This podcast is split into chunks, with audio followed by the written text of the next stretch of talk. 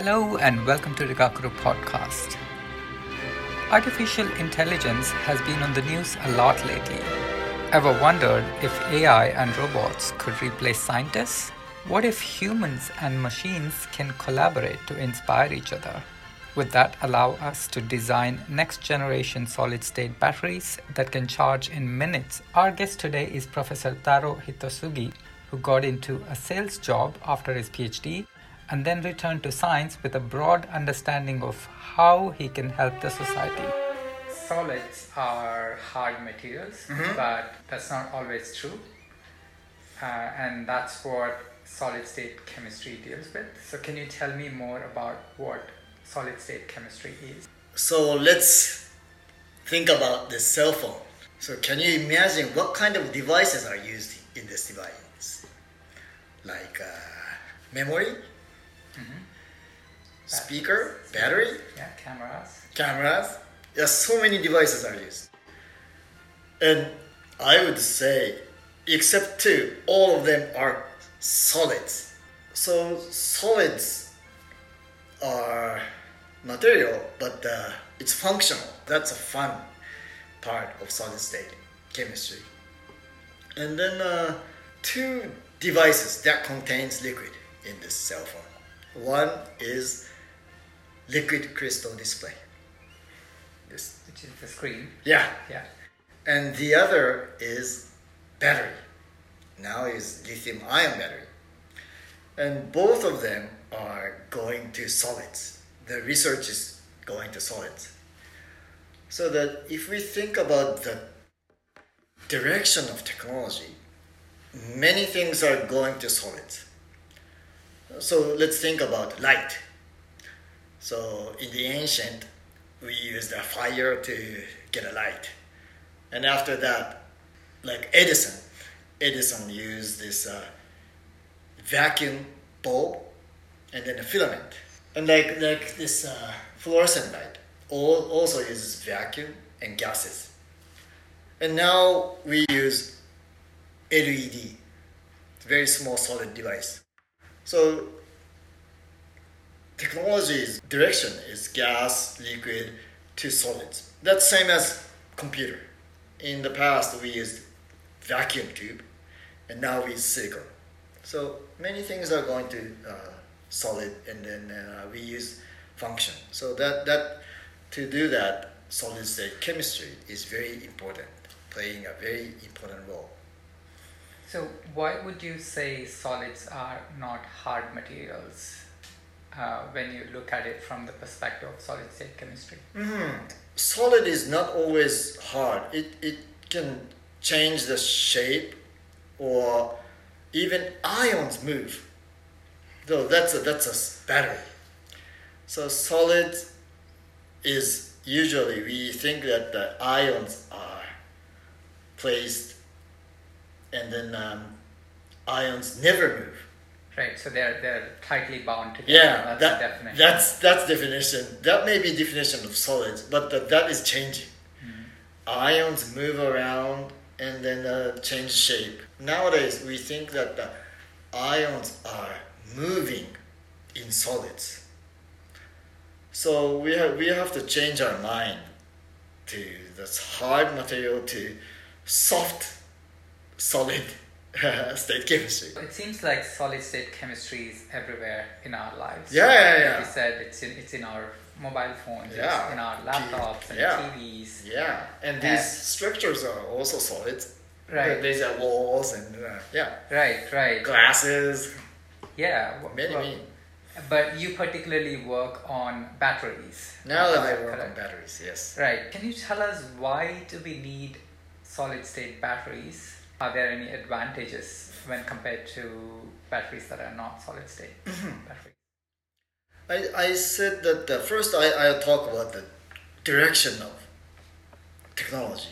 I said that the many things are becoming solid, like light, and also why why that direction is has advantage is that that solids, if it becomes solid, it it's become more smaller and more robust. It doesn't break. Like if it's liquid, it leak out. or it has it needs less energy to move, so energy efficient. So that is an advantage of solid. And then if we turn our eyes to lithium ion battery and the solid state battery, same same thing happens.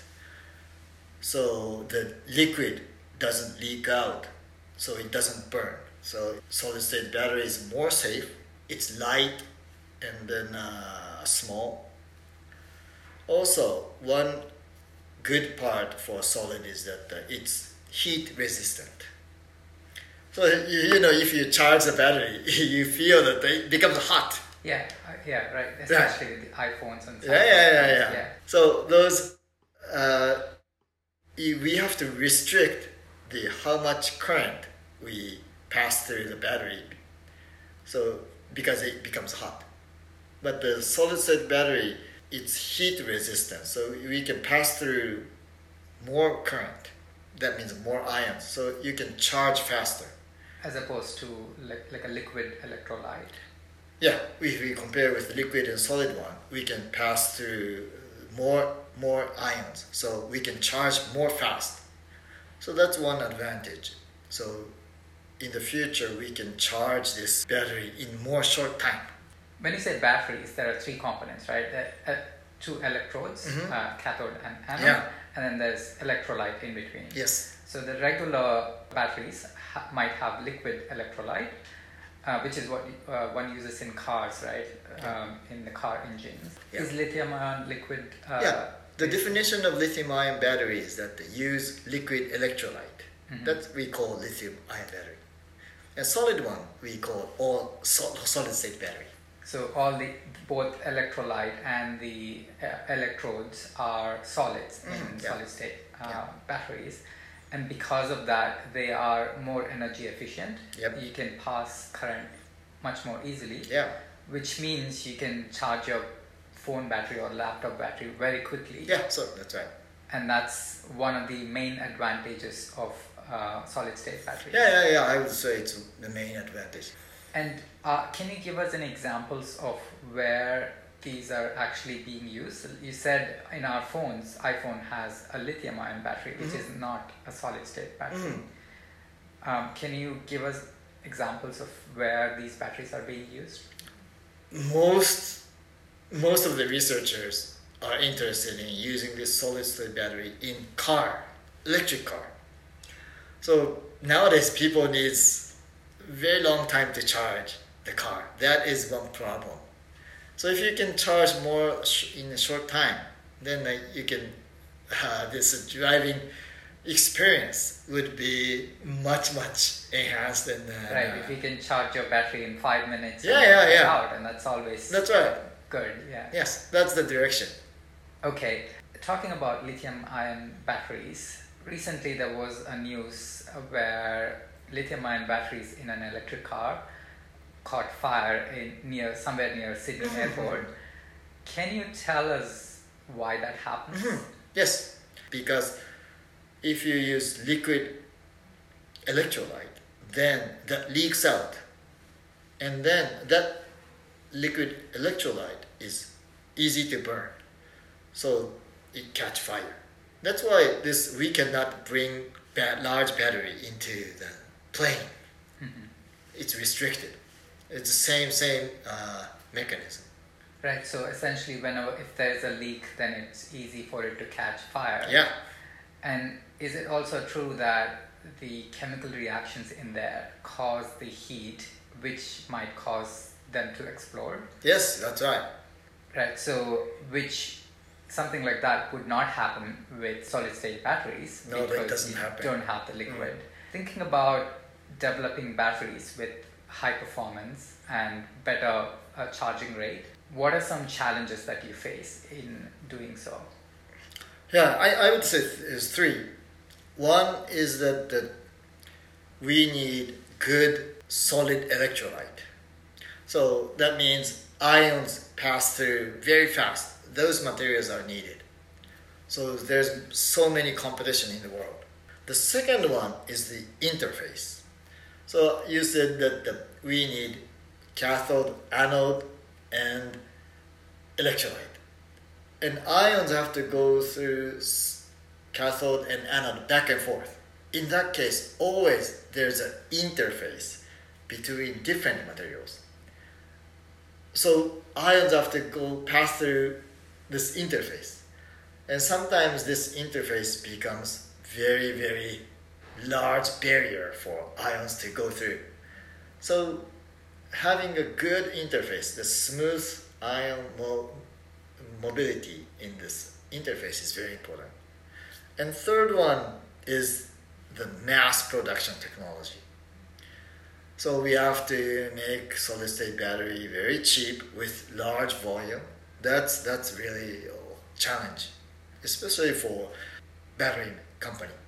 So those are three points that facing our challenge, facing the challenge. Right, and you mentioned the high resistance between solid electrolyte and solid uh, electrode, Mm-hmm. which is one of the main challenges in developing these high performance solid state Yes. batteries. Do you have any idea of how to overcome this high resistance problem? Yeah, that that is a research topic itself, and then uh, what what we have to do is that uh, we want to move ions smoothly at the interface. So essentially, if you consider a wall as a battery, and you have wood on either sides, which are like electrodes, and then you have the cement wall in between these wood wooden walls, mm-hmm. and that cement wall is the electrolyte. And so now, if you want to pass some ion through this wall with two wood, wooden walls and a cement wall in mm-hmm. between, there is a high resistance when the ion needs to pass through the boundary Yeah, boundary, the yeah, wooden wall and the cement That's wall. right. Right, and so please continue. How, how do you overcome this? Yeah. So in that case, it's natural that, that if two materials meet, then there's something happens at the interface. There's a reaction, and then form different material at the interface. Then if that happens, and that may impede the ion this mobility, mobility. So that's why the first strategy is that, if there is no this uh, impeding layer, then we can have a smooth interface. Uh, so one strategy is that uh, we should keep in mind what if the two materials meet. If there is no reaction, then we can have a good interface. That's a first strategy. Yes, and then it's indeed it's working. So that we now, if we use our technology, we can predict whether this reaction occurs or not. I would say there's two. That that's one way. And second one is that we artificially insert a layer at the interface to protect the reaction. So if we have a very thin layer and that makes this a separ- becomes a separator between the cathode and then uh, electrolyte, then no reaction occurs between these two. So we insert artificial layer. So, so that's that's a two way that uh, nowadays uh, the solid state battery technologies are using. So essentially, when you insert another material in between Mhm. at the boundary, Mhm. wouldn't that again change the resistance? Wouldn't that increase the resistance? Yeah, that, that may happen. That so, in order to uh, overcome that, we insert good ion conductor at the interface, or make the this layer thin, so that the total resistance does not go up. So that's a strategy. Right. So finding these materials is another challenge in itself. It seems. Yes, yes. And you also use machine learning. Yes. uh, and robots yes. to discover these new materials that you can right. actually use in these batteries. yes. Can you tell us more about that? Yeah, your point is very nice. So we want to find good materials or good interface layer, good solid electrolyte. We want to speed up. And for doing that, we now use machine learning and robots and then use those systems to get the many data of materials and then utilize that data to predict new materials. And then robots do the research, do the experiments. So we call this autonomous experiment. So we let the system do the experiment, and we, we just uh, ask them to do it. We computer decides what to do next, and that that runs. The, this we call closed loop. By the way, did you did you see the system? We did, we did. Oh, that's good. It looked like a sci-fi set. but no, that's the future of the research. The computer and human synergy, synergistic, and then do research. And the computer part is done by robots, and then uh, yeah, those machine learning algorithms.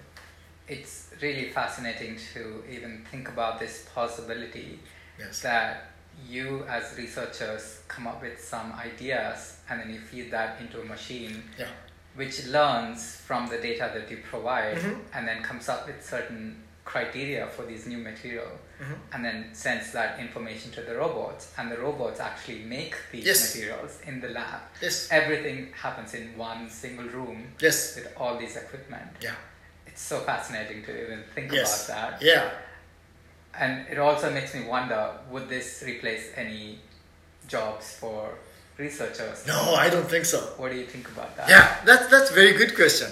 So what I think is that the repetitive work, the experiments always has a repetitive work, even though it's creative work. Always there's a repetitive work. Those repetitive works are done by those robot system, and then we do more creative work, and then ask the robots to the, re, uh, the repetitive work, and so the human all is doing always creative work. AI and robots only can do repetitive part, not so uh, like optimization part nowadays. So uh, always human and robot system are collaborating and not not just not the taking robots taking the human's job. That that's not the way we think. Right, and, and that's kind of what one would think about when somebody says, oh, a robot is actually doing experiments in the lab. And that's what somebody would think, which is actually not true, as you say. Essentially, these robots and these machine learning algorithms need human creativity to give them the data and the instructions Yep. as to what we want, and they do the repetitive tasks. Yeah. And based on that, you again, researchers will gain the information Yeah. and then work on what it means to the uh, to the research. Yeah, this uh, robots and the data system inspire us because they get they can get uh, so many data, or so can do so many experiments. So they inspire us. They they inspire us, we can do more creative work. So it's a good partner for pursuing research. Yeah, it's definitely a good collaboration Yeah. uh, between machines and, and humans. Yeah, I'm sure th- this particular method of doing research has a lot of advantages, but I'd like to uh, hear from you what do you think are the advantages? I would say the advantage is the inspiring human. Yeah, there's. Let, let me think of the stage. First stage, people think that if we use robots, then you can shorten time or efficiency goes up. Yeah, that, that's the first level. But after that, we can get so many data. So we, we utilize data to get the new perspective. So if you can do so many experiments, we can go to uh, explore the, this uh, large exploration space. So, and then collect the data. So we can have like a bird's eye view or perspective view of materials. And then we find a new region to pursue. So I think the main part, main advantage is to inspire human. That that's really very interesting to hear that you inspire the machines and then the machines inspire you Yeah. back with with the algorithms and Yeah. with the machine learning that they do. Um, well, I would like to understand where your fascination began in terms of solid state chemistry. Can you tell me more about your motivation for Mhm. studying solid state chemistry? Yeah, that's a good question.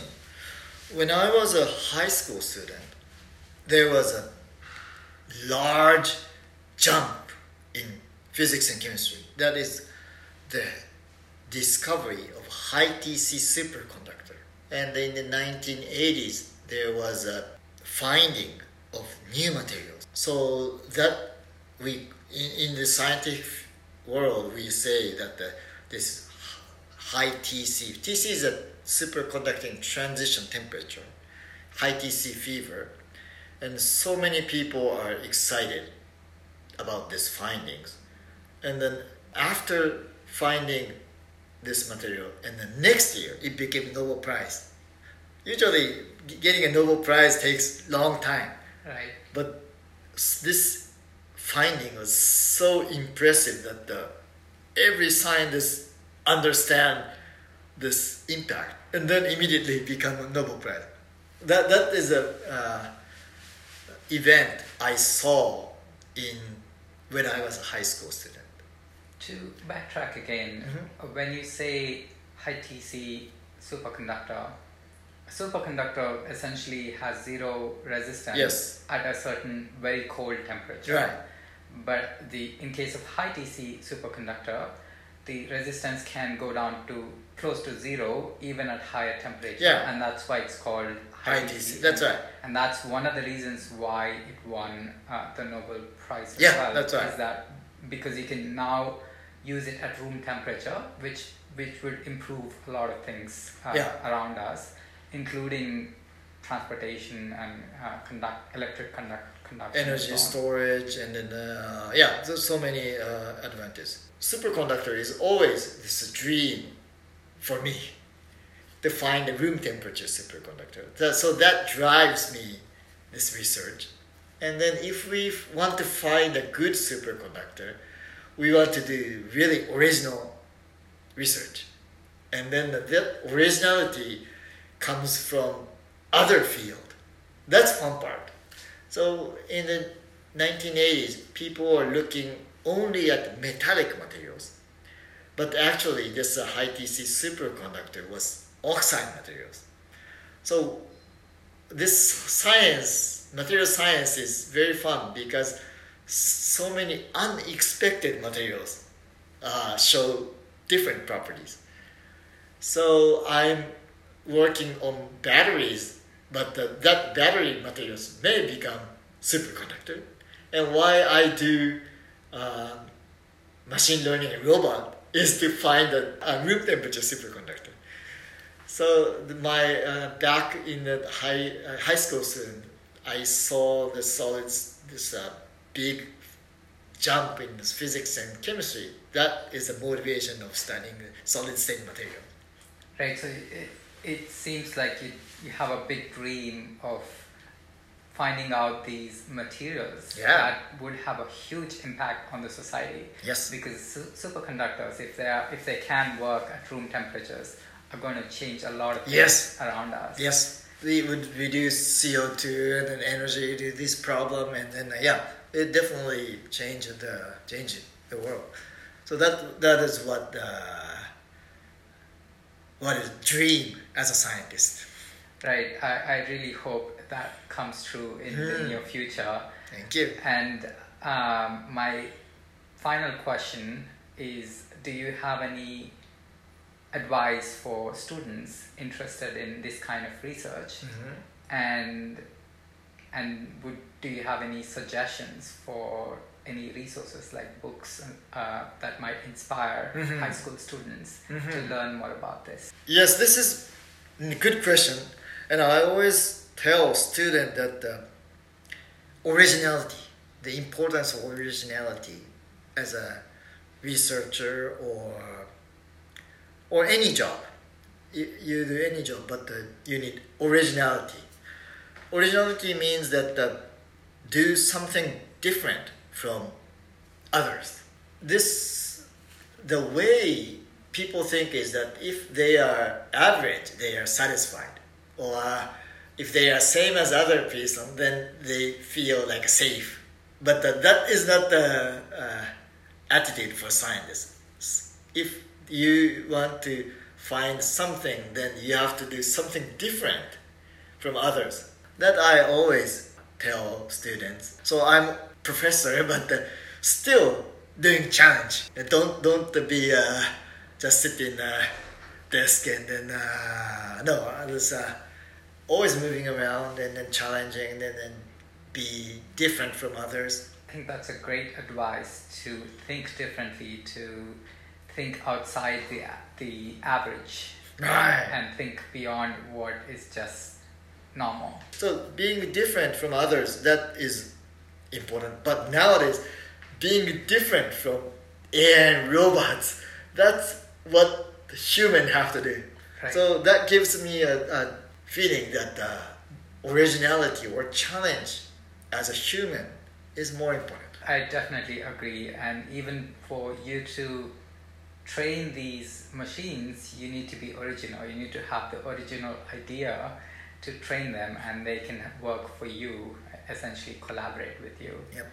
That's really fascinating. And finally, do you have any recommendations for, say, books or any other resources for students? What I recommend is that uh, get a broad view. If you want to be a good scientist, then if you only know chem- if you only study chemistry, that would not deepen your research. If you have a very broad perspective, like history or uh, many social understand social problems or understand politics, and then totally we know the direction of our society, and then we can set our research topic, and then that that would benefit the society. So I always think that the very broad view is important, and then that uh, is always good for any any job, not only scientist. And then so I always tell students to read broad area, not the specific area. Yeah, that that recommendation is that uh, don't stick to one field because uh, let, let me talk about my experience. I'm now research professor, but I was doing marketing and sales when I was uh, like 30 year 30 years old, wow. 20 years ago. So I did a different job, but now I'm a scientist, and then uh, those different view is what I feel is that, that is the most important. And then uh, what I learned is that uh, we want we need to predict the future and then set the research. To predict the future, we have to know many other fields. Utilizing this uh, many experience gives you a broad view uh, from this many uh, understanding many fields or from marketing and sales i could predict the future. And then uh, yeah machine learning robots is so important. That's why we need it in chemistry. So yeah i, I would not recommend a specific book but read many books. Yeah many variation of books. It's amazing that you mentioned you did sales job mm-hmm. before you became a scientist. Yeah. And so essentially in a way learning broadly outside your field mm-hmm. outside your work led you to be more original yeah that's Which right was one of your uh, suggestions to yeah. the students is be original. Yeah. And one of the ways to be original is to learn broadly. Yeah. not just look at it from a narrow perspective. That's right. Thank you so much for yeah. your time. I really appreciate it. Thank you so much. If you like our podcast, please subscribe on Spotify. Thanks for listening.